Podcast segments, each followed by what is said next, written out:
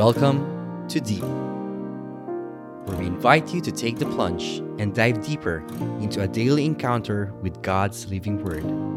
Journey with a collection of personal reflections of other souls as we all draw nearer and deeper to God's heart. Hello, everyone, and welcome to another Soul Sunday here at Deep. It's the second Sunday of Advent, and today we're going to be reflecting upon the Gospel taken from the book of Matthew, chapter 3, verses 1 to 12. And just to let you know, a little trivia on the Advent wreath, you know, the, the, the wreath where we place where we place four candles um, in countdown to Christmas. Um, each candle has a separate meaning that we traditionally associate um, with a virtue. Last week, the first week of Advent, it was when we lit the candle on the wreath, it was symbol it symbolized hope. This week, however, symbolizes peace. And if you listen to the gospel today, somehow it doesn't really match. The gospel taken from the book of Matthew, chapter 3, verses 1 to 12. John the Baptist appeared preaching in the desert of Judea and saying, Repent, for the kingdom of heaven is at hand. It was of him that the prophet Isaiah had spoken when he said, A voice of one crying out in the desert, Prepare the way of the Lord, make straight his paths.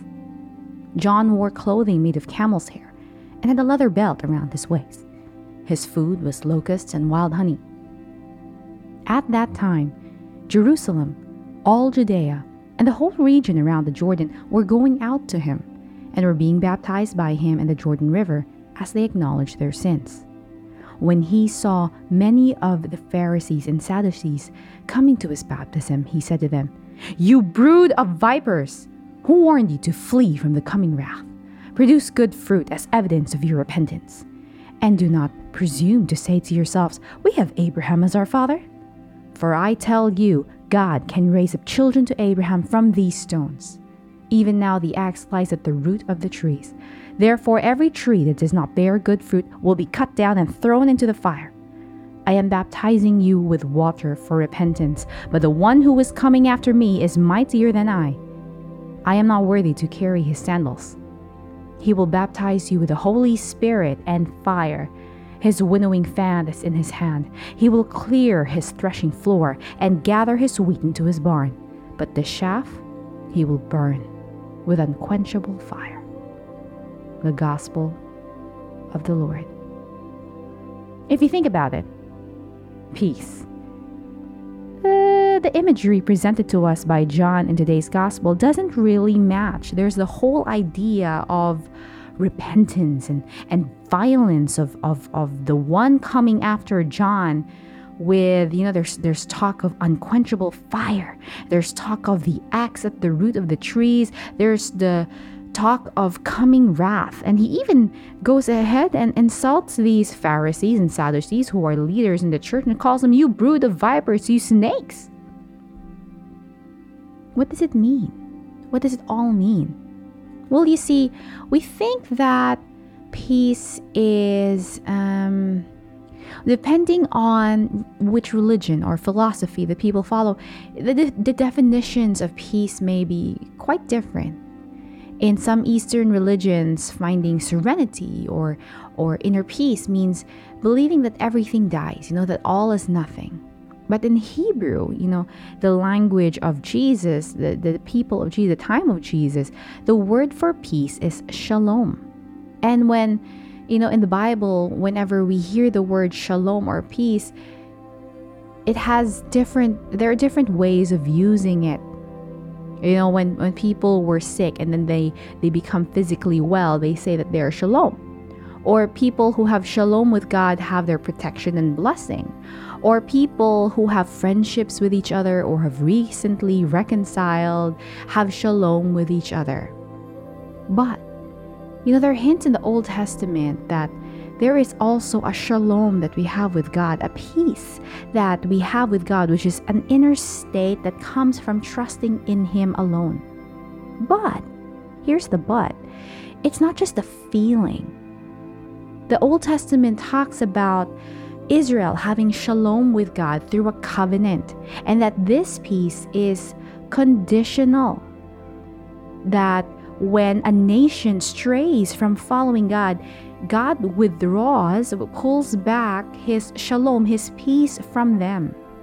And it puts us in conflict with God. If you think about it, um, in Genesis, you know, humanity lost shalom or humanity lost peace with God when sin entered into the world, when Adam and Eve made that decision to turn away from God. And in essence, made all of humanity become sinners. It, it this this flesh, this this um, not really our body, but but uh, the sense of the sinful desires and what is sin is something that is turning us away from God. And and ever since then, this lack of peace is basically the reason why Jesus, our Messiah, came. And a lot of people, a lot of people at the time of Jesus were talking about the coming of the Messiah. They didn't know who, but they, they believed that the Messiah was a savior who would rescue them from the current situation, the current political, tyrannical oppression from the Romans. Because if that was the case, then, then, then the Messiah would bring the nation Israel to its formal glory, you know, the kings and, and, and the wealth and, and the international recognition, and, and it would end the reign of oppression and, this, and, and the rebellion that was taking place. But Jesus spoke about peace. However, he also warned Uh, well when he was you know talking about the beatitudes he did say that the peacemakers are blessed and that they will also be called the sons of god. But at the same time he also said that jesus that he himself did not come to bring peace into the world but rather he would also divide people. He would put father against brother against brother, mother against daughter, father against son, because of the teachings that he gave, the truth that he brought forth. And and if you remember in the Last Supper, when Jesus told the disciples that he would be leaving them, he also comforted him them saying, Peace I leave with you, my peace I give you. I do not give to you as the world gives. Jesus also told them, Do not let your hearts be troubled and do not be afraid. So if you think about it, the peace that Jesus offered was not the typical. But then again, when was it that Jesus ever gave a teaching that was according to the world standards of what typical was? The peace that he offers us is not just for our immediate concerns, the, the relationships we have with our family that are troubled, the dynamics of, of the internal um, of the internal uh, pull and and pull and push between family members especially during this season you know the lack of finances to meet the growing demands or or the international politics and and and, and, and everything this is not exactly what Jesus came to give us you know for to give us peace of mind from our from our immediate earthly concerns and this is the struggle that we're all having because we said, God, I'm believing in you. Why are you letting me going? Why are you letting me go through all of this struggle, all of this strife? But Jesus, you see, the peace that He gives us, He's inviting us to see beyond what we're experiencing right now at this particular moment. If right now you're heartbroken for any other reason, you know, for for for work, for Uh, for your career, for your love life, for your family, for your finances. Jesus is offering us peace. He's not dismissing, huh? He's not dismissing the struggles that we have now. No, no, no, no, no. But what he's inviting us to see is that, well, he's inviting us to desire a peace that goes beyond what we're experiencing now. When we're able to see beyond um, our current struggles and strive for the peace that is eternal because it's something that only heaven can give and heaven is only with Him,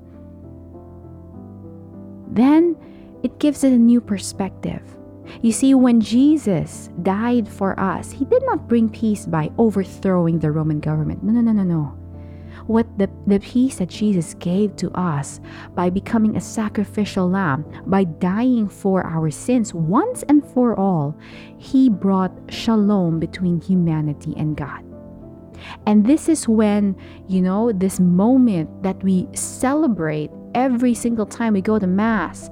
We remember in memoriam, but we also experience it divinely again and again every time we go to Mass that our sins have been paid for, that we have gained eternal life, and that we have achieved shalom. We have achieved peace with God.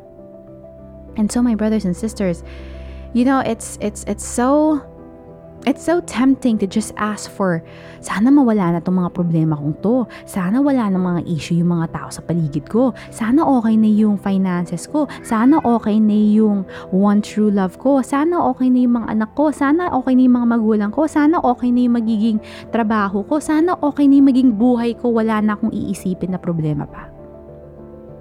But that's a temptation. That's a temptation that Satan wants us to to believe that all of our focus, all of our energy will be focused on the here in and here now. And of course, there's nothing wrong with with living in today. But our ultimate focus, our ultimate desire, our ultimate goal should not just be to make do with what's happening today, but rather to set our mind on Jesus alone and to remember that He has come, that He is already here, and that He brings us peace. Let us pray. In the name of the Father, and of the Son, and of the Holy Spirit. Amen. Lord Jesus, we are all tempted to live without peace.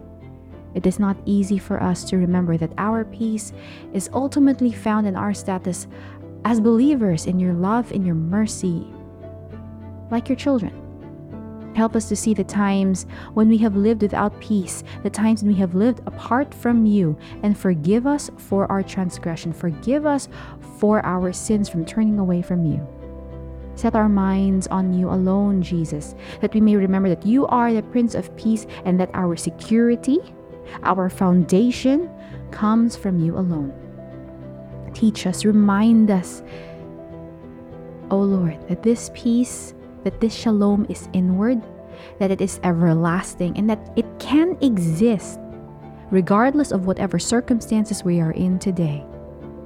In whatever way you believe is best for us, O Lord, teach us how to live in that peace every day, the peace that only comes from you.